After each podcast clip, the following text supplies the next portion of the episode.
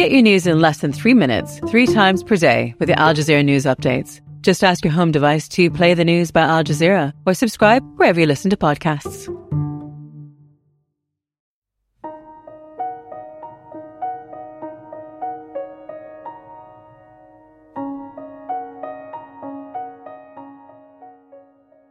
Here's what you need to understand about Shirley and Tracy.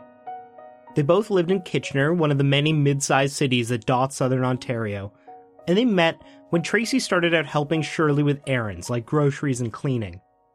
She was the type of person that she either liked you or she didn't like you, and for some reason we just clicked from day one. And she's like, No, you're my daughter. You're not my cleaning person, and you're not this. You're you're my family. That's Tracy Rowley, and she says that's exactly what happened. She became Shirley Egerdine's family. She became her daughter. So my mother and I, as she called me her adopted mother or surrogate mother, she never had any husband. She didn't have children. They saw each other all the time and did the things mothers and daughters do together. We're both Libra, so our birthdays are three days apart. So we would have Law and Order marathons for our birthday and eat Swiss chalet. She was very feisty but late last year, Shirley's health took a turn for the worse. So, in December of last year, she got a really bad cold and the start of pneumonia. So, she was put into our local hospital. And at that time, she needed to recover a little more to be able to get back to the process of getting out of the bed into her wheelchair again. And she wasn't strong enough from that. So, the hospital said, the best thing we could do right now is put her in a long term care. At first, Shirley was placed in a facility in Elmira, a nearby rural community, but she wanted to come back to town.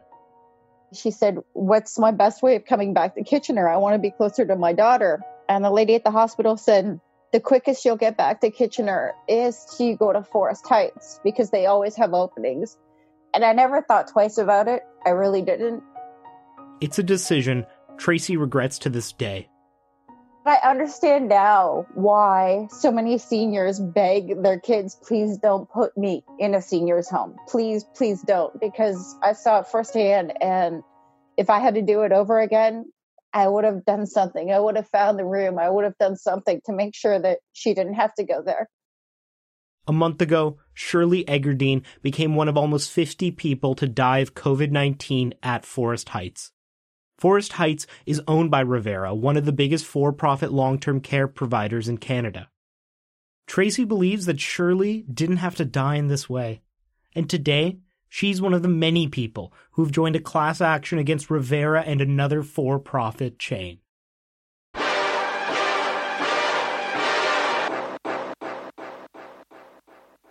I'm Arshy Mann, and from Canadaland, this is Commons. This show is sponsored by BetterHelp, therapy online that has served over 3 million people around the world. And BetterHelp is available here in Canada. A lot of people have various blocks or reasons why they don't just reach out for that help. And one thing you'll hear people say is they just don't have the time. I would like to mount a different uh, argument here, which is that if you are talking to a mental health professional, if you're if you're chatting with somebody about your life and about your priorities, you can clear away a lot of the clutter. You can actually find yourself with more time because you have a better sense of what's important to you. Like it's an investment that can pay off even in that practical way of, of organizing your life a bit better. These are some of the advantages in, in the long run of having something like BetterHelp in your life. As the largest online therapy provider in the world, BetterHelp can provide access to mental health professionals with a wide variety of expertise in mental health. And because you listen to the show, you get 10% off of your first month at betterhelp.com slash Canadaland. Once again, it's betterhelp.com slash Canadaland. When Shirley moved to Forest Heights, Tracy visited her constantly. But right away, the trouble began. And I'd visit her every day and we'd watch TV. We'd still watch her Law Order and everything else. Her bed was right beside the bathroom, which, you know, it happens. There's four people in a room nobody really talks to each other. There's a local dining room they could go to, but they didn't. More disturbingly, Shirley wasn't bathed. My mom never had a shower the whole time. So she said no, because maybe she was having a bad day or whatever. They never asked her again, or they didn't come to me. Shirley wasn't eating well either. And they would bring meals in, and if she was sleeping, they wouldn't wake her up. And then when she'd wake up, her food was cold. So she'd ask for it to be heated up, but they wouldn't heat it. The potatoes would still feel like there was ice in the middle. So that's why she wasn't really eating. Shirley soon became injured from just being there. She also had a bed sore on her butt or like a pressure sore. It was a very big wound. So she was put on a water bed. And then they said, well, you know, she's not sitting in it right. So they took her off of it, put her in a regular bed. And within a week, that sore on her bottom had now infected and got worse that they now had to put the water bed back in again. So she went through pain that she didn't need to. If you've been listening to this series, you've heard similar stories already. You heard about Wionne Summers, who died of improper wound care at McKenzie Towne, also a Revera facility, back in 2013. 22 people have died of COVID-19 at McKenzie Towne, making it the facility where more people have died than anywhere else in Alberta. At Forest Heights, where Shirley Egerdeen lived, the death toll is more than double that. In fact, over 160 people have died of COVID-19 in Revera homes since the pandemic began. So what is Revera? Revera is a privately owned long-term care home company. They are officially called Revera Inc. They also operate retirement homes. That's Sherina Harris, a reporter for HuffPost Canada. I believe there's about 100 of their homes just in Ontario and dozens more in BC, Alberta, Manitoba, and Newfoundland and Labrador. And that's Emma Paling, also a reporter for HuffPost Canada. Over the past few weeks, they've been digging into Revera's response to the coronavirus pandemic, including what happened to Shirley Egerdeen. Shirley lived in a ward, which meant that she shared a room with three other people and she shared a bathroom with those people. She was the first one in her room to test positive for COVID 19, and the staff at the home told Tracy that she wouldn't be moved. I asked, you know, would she be moved? Will she go to another room? What's happening for isolation? And he said, We've put a curtain around her. I said, There's three other people in that room. How's that isolated? And she's also right beside the bathroom. So there's always bacteria and germs coming from there, from other people. And he said, Well, you know, that's what we're doing. Her curtains around her. Within the week, the other people in her room were all infected with COVID 19. And all of the relatives told us similar things that after their family member had contracted COVID 19, they weren't really isolated from other people. And even before they contracted it, when there were already outbreaks, the residents were allowed to move around the buildings, continue to share bathrooms. People weren't really being separated from each other and isolation wasn't really being enforced. One of the other major concerns that we heard was that the company wasn't communicating. They didn't communicate a plan for how they were going to deal with the outbreak. They didn't communicate how their relatives were going to be cared for or isolated once they tested positive. Even if you tried to call in during the outbreak, they wouldn't answer the phone. So you couldn't get updates. And in my case, it was always, well, her stats are good. So if anything changes, we'll call you. Some people could do window visits and they could do that. I couldn't. She was in a wheelchair. For her to get out of bed, it would take people to get her out of bed, and they didn't have the staff to do that. So I would never have had that opportunity. And I would call in, I would call in, and they wouldn't answer, or it would always be the same thing, you know, well, her room oxygen's fine, her temperature's fine. And okay, I've got another call, I got to go. I had paid for a phone for her to have in her own room. So if she didn't answer it or that for a couple of days, I know obviously she wasn't feeling well. She had obviously deteriorated since she caught COVID 19. Shirley wasn't able to talk or answer her, but staff members put a phone on Shirley's chest so Tracy could at least kind of talk to her, be there for her. She didn't realize, of course, that that would be the last time they spoke. I guess I had this mother feeling myself in my stomach the night before she passed away. And I called in and asked if there would be any way they could put a phone close to her so I could talk to her. And they put a phone in a glove and they put it on her chest, but she wasn't responsive. Could hear her breathing. And um, I just talked to her for an hour and she'd call me Toots sometimes. So I'd be like, hey, Toots, you sleeping on me? Am I that boring? You know, and trying between my tears to try and say nice things to her. And um, we hung up about 11 o'clock that night. And then I got the call at 4 a.m. that she had passed. And I asked the lady, was she alone when she passed? And um, the nurse said, we went in to change her dressing at four o'clock and she wasn't breathing. And I said, Do you know how long that was for? And I just got the same response. We went in at four o'clock to change her dressing and she wasn't breathing. Therefore, I don't know how long she was lying there not breathing. Since late April, just over a month after the World Health Organization declared COVID 19 a global pandemic, Revera has put out a handful of news releases. That includes an action plan for Forest Heights, the details of a new initiative to procure PPE, and responses to two class action lawsuits against them, one in Alberta and the one that Tracy is involved in in Ontario. But by far, their most comprehensive statement is a five page long release called Let's Focus on the Real Changes Needed in the Long Term Care Sector and in it, Revera goes to great lengths to rebut the argument that for-profit homes are handling this pandemic worse than non-profit or public homes. We told you in the last episode about how the Toronto Star reported that people in for-profit homes are much more likely to die if there's an outbreak than in non-profit and public homes. And here's Revera's response to that argument. Quote, we are seeing more and more media stories attempting to draw a link between the ownership model for long term care and the passing of residents from COVID 19. There are many variables and factors that have played a part in why COVID 19 spread in some homes and not others. However, objective data has not shown that ownership is one of them. In that release, Revera does make some good points. They say that governments were too focused on hospitals early on and ignored long term care. And that's true. They say that they don't get enough funding per resident, and I completely agree. But some of their other claims are disputable.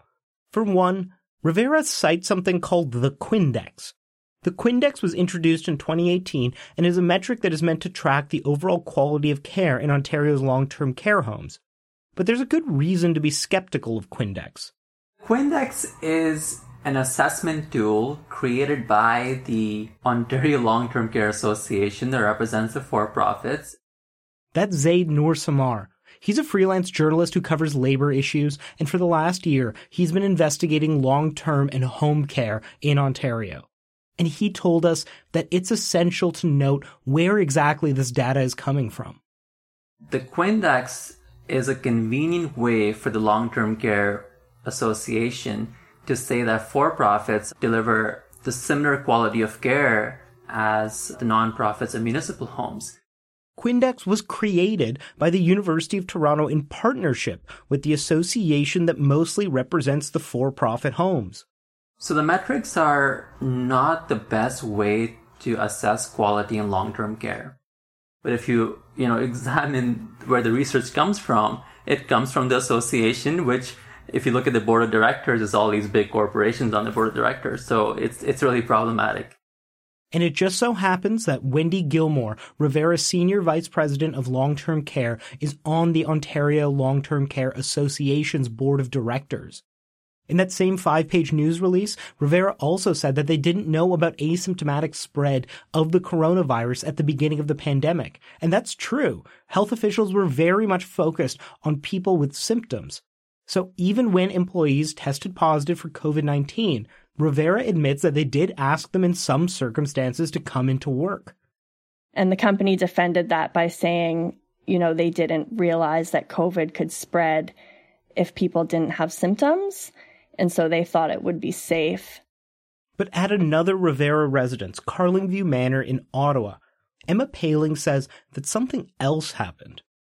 And what I heard from the employee at Carlingview Manor was that they were taking temperatures of all the staff coming in and out at the beginning and end of their shift.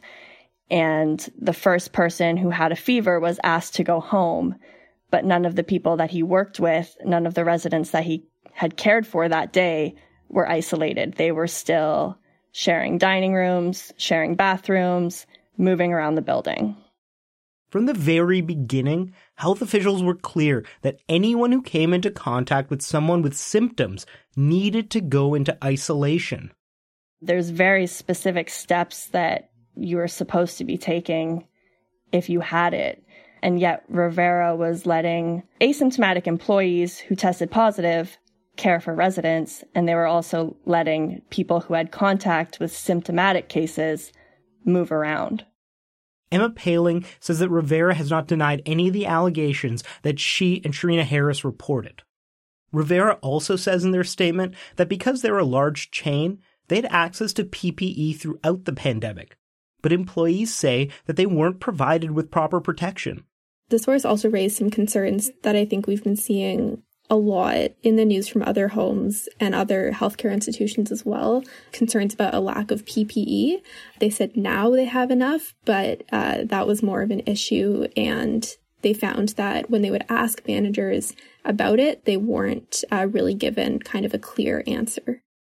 I think this news release and their public relations efforts during this pandemic are indicative they're evidence that for profit homes believe that their very business model is under attack right now, and they have an obligation to their shareholders to fight back. And Revera is a particularly interesting case. It has deep political connections like many of the other for profit long term care and retirement companies. Their chief elder officer for Revera is Hazel McCallion, the famous Hurricane Hazel former mayor of Mississauga, who is a good friend of Premier Doug Ford. And their chair emeritus of their board is Bill Davis, a former conservative Premier of Ontario. But by far, their most interesting political connection is who owns them. Revera isn't a publicly traded company. It's entirely privately owned by the Canadian federal government. The Public Sector Pension Fund, which manages the pensions for federal employees, the RCMP, and the Canadian Forces, bought Revera outright in 2006. I think that makes it even more interesting to see how the politicians respond and handle this, especially because all the federal public servants are getting their pensions paid out by this company's profits. The PSP Investment Board is managed at arm's length from the federal government, but its members are appointed by the cabinet. And because this technically makes Revera a private company, we don't have access to their financials. But according to a recent Toronto Star investigation, we now know that three of Revera's competitors, Chartwell, Sienna, and Extendicare, collectively paid out over $1.5 billion in dividends to their shareholders over the last decade. So it's reasonable to assume Revera had paid out hundreds of millions of dollars to federal pensions over the last 12 years. Of course, not all of that by any means was from long-term care. These companies have other businesses. But they made a lot of money for their shareholders over the years, including the federal government. And that was during a time when the long-term care crisis in Ontario and across Canada was getting worse when investigations and inquiries were consistently calling for more staffing, for more investment. What doesn't show up on these balance sheets is the human cost of all of this. What happens when we try to make caring for vulnerable people as efficient as possible so that we can eke out an extra few percentage points of profit? I've been looking through the filings of the Public Service Pension Fund, and in every annual report, there's a section that talks about the percentage of their holdings that are real estate. And under that, you get a few mentions of Revera. And the thing that I've been feeling is that in those reports, everything is so abstract. It's so distanced from the reality on the ground. For the people who set up the framework for everything a company like Revera does, Tracy and Shirley don't really figure into things. They're a data point within a data point within a data point. But for Tracy and Shirley, nothing could be more important. Tracy called Shirley every Mother's Day.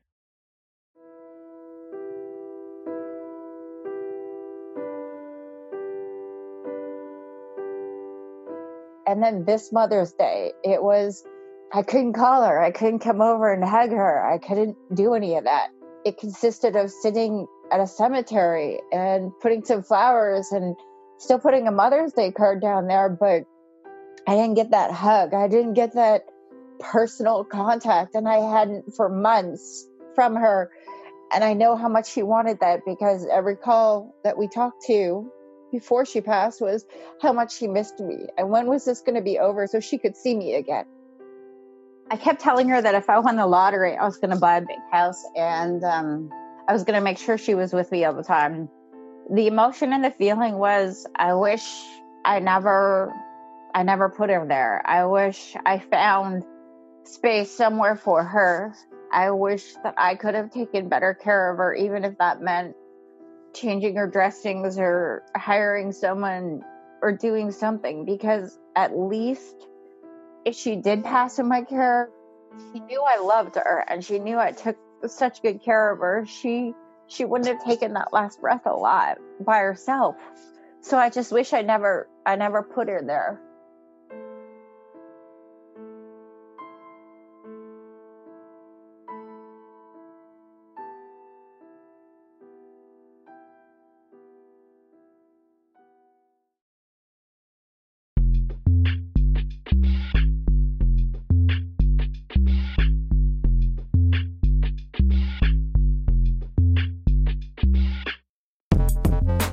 The lawsuit that Tracy is involved in is the largest COVID 19 related class action so far.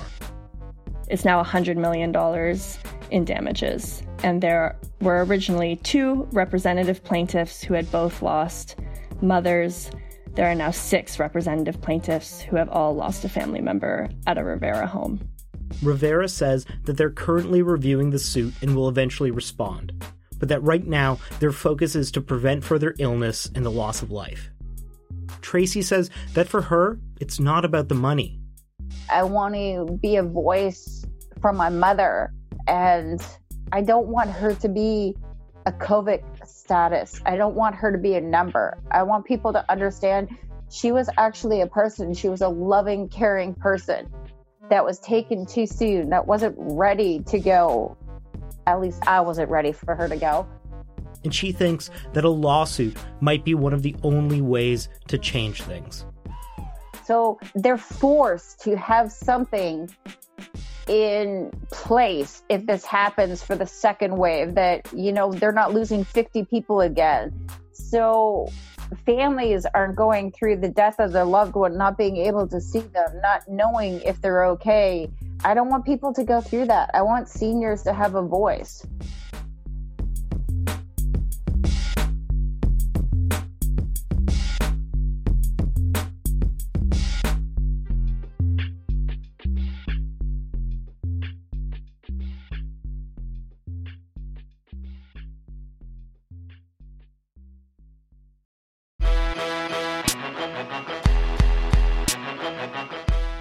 That's your episode of Commons for the week.